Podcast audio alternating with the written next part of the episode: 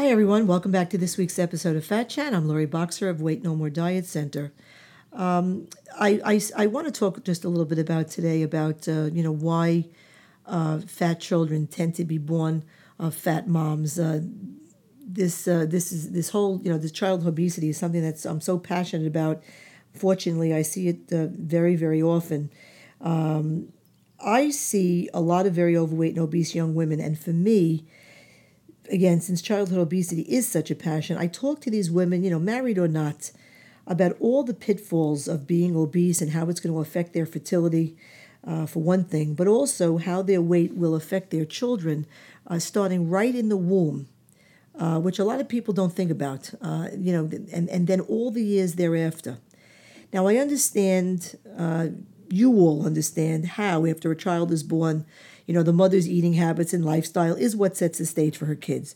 But she does the same. We women do the same for our kids in utero as well. And perhaps more importantly, that's that's the important subject. Is not the after, but it's the before. You know, a pregnant woman really is eating for two, and that matters. If an obese woman uh, doesn't care about herself, her health, and wants to eat as she wishes, well, you know, that's fine. Uh, but she's selfish in not caring about the fetus that she is also feeding. The first opportunity that we have as mothers to put our children's needs before our own is in the womb. Not after they're born, before they're born. Okay, that's a major responsibility we have as women. Fat children tend to be born of fat mothers because of how our genes, you know, control our insulin production and how and when we become insulin resistant.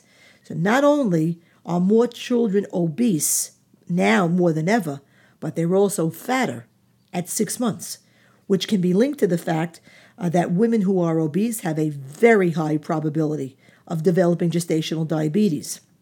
Now, as, uh, on that subject, um, the, the, the University of Cambridge researchers there studied gestational diabetes among more than 4,000 first time mothers and found that women diagnosed with diabetes were twice as likely to have excessively large fetuses by 28 weeks compared to women without diabetes.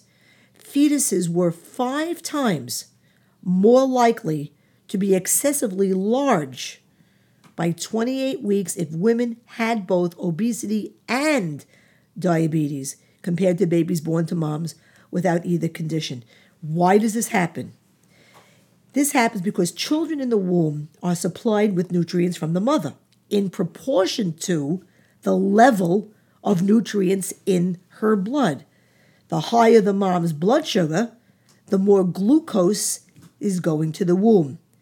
As, as the pancreas in the fetus develops, it responds to this higher dose of glucose by developing more insulin producing cells.